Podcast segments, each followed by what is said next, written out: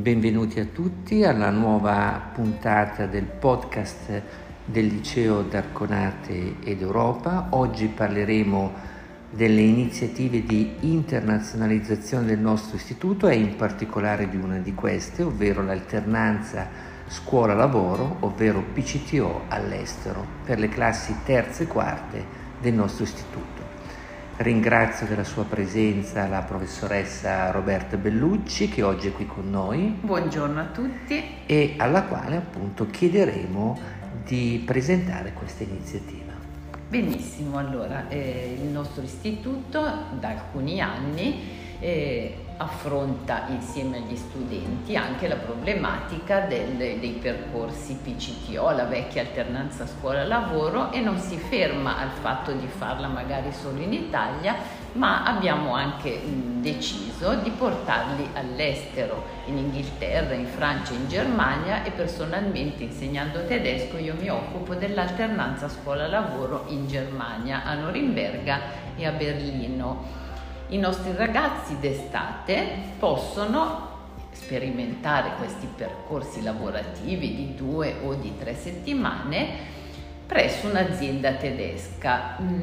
Cosa decidono di fare? Le scelte sono le più varie. Molti ragazzi hanno chiesto di poter lavorare in una scuola materna o, perché no, in un museo, in una biblioteca, presso una scuola di danza, presso un teatro. Diciamo che hanno tante possibilità di sperimentare intanto la lingua nel paese straniero e poi di avvicinarsi pian piano al mondo del lavoro.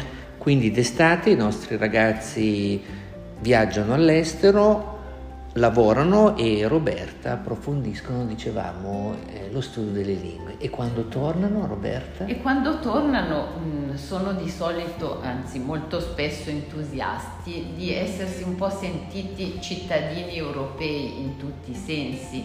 Spesso addirittura mantengono i contatti con le famiglie che li hanno ospitati e soprattutto con l'azienda lavorativa che li richiede, e hanno magari anche le idee un po' più chiare per ciò che vorranno fare in futuro.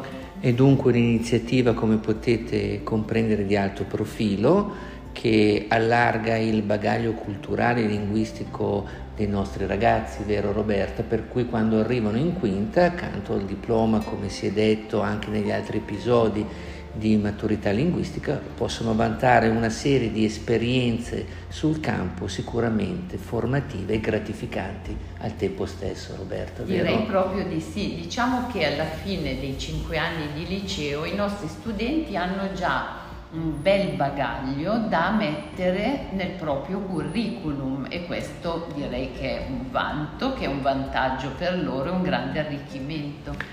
Ringraziamo dunque la professoressa Bellucci. Prego. E diamo appuntamento ai nostri ascoltatori per il prossimo episodio del podcast del Liceo d'Arconate ed Europa, in cui presenteremo le altre iniziative di internazionalizzazione del nostro istituto. Grazie a tutti e arrivederci al prossimo appuntamento. Arrivederci a tutti.